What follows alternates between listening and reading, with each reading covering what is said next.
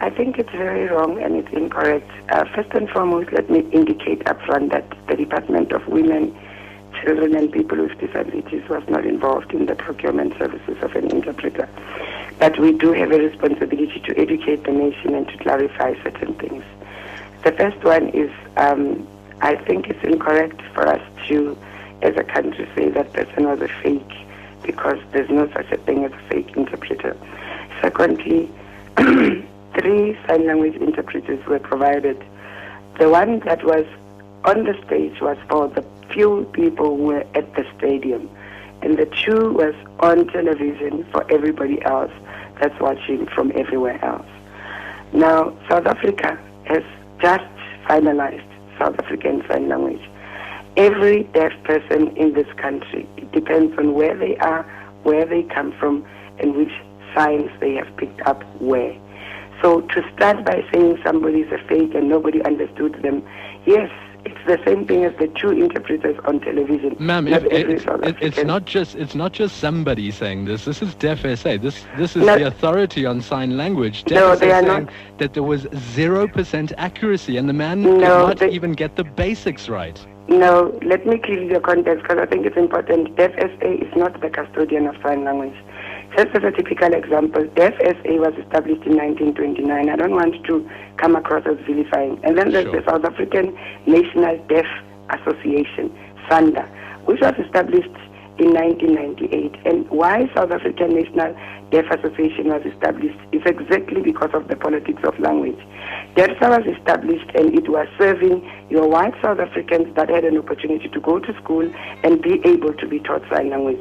Whereas in the process of the transition, black South African, deaf black South Africans kept on saying to Deaf SA, please, can you also accommodate the signs that we have and the language that we speak so that we can consolidate it to becoming a South African Sign Language? And that did not happen, and that is why the South African National Deaf Association, representing black rural, uh, black deaf rural people, was established and registered. And those are some of the politics of language. That is why it cannot be. As government, what we are doing, and that's going back to the question that you're asking, we just concluded the, the, the, the, Disability Rights Awareness Month, where we highlighted the importance of sign language for deaf people in South Africa. We finalized the curriculum. We had to establish a group that's mixed by different deaf people to be able to facilitate the process of whose language amongst the, the 100 plus dialects that exist in South Africa, how are we consolidating them to come up with what we will call the South African Sign Language? Mm. Every deaf child gets taught a different language depending on which school they are. Those that don't have an opportunity to go to school, they develop their own language. That is why it becomes wrong to outrightly say an interpreter is fake because some deaf, some group of the deaf community did not understand their signs. So there are different but, languages that, that sign language interpreters would be using. There's different languages within South Africa that sign language interpreters use.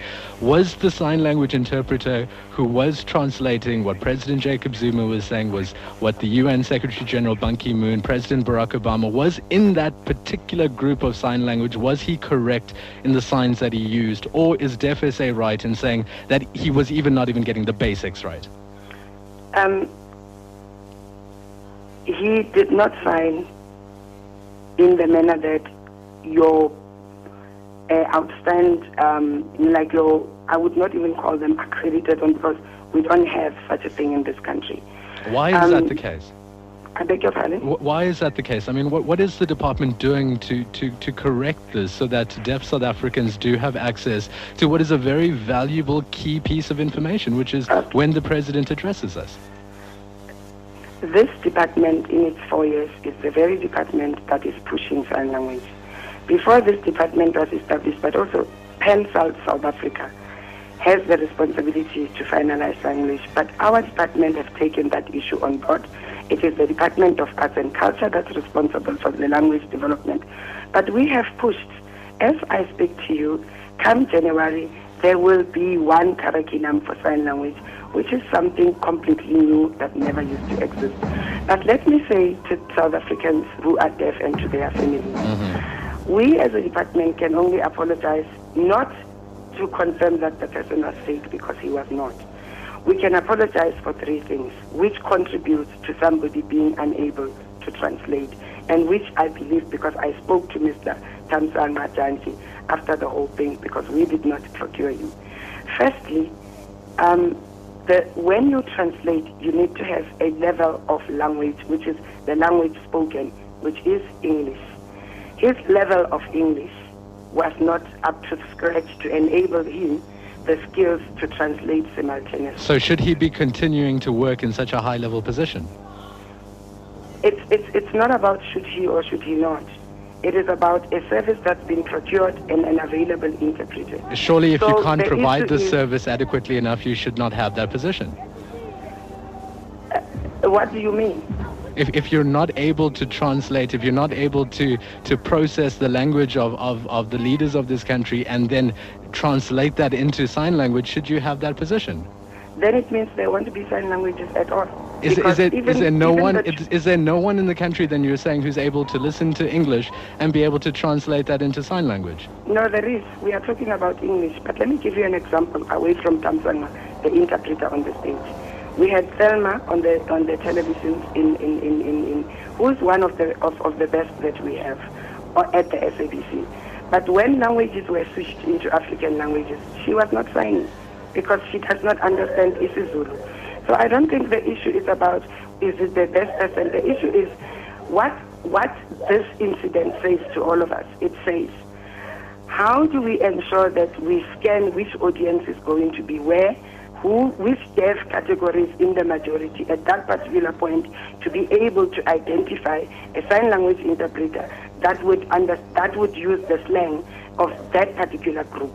And that is what we should be learning and taking away from this whole experience.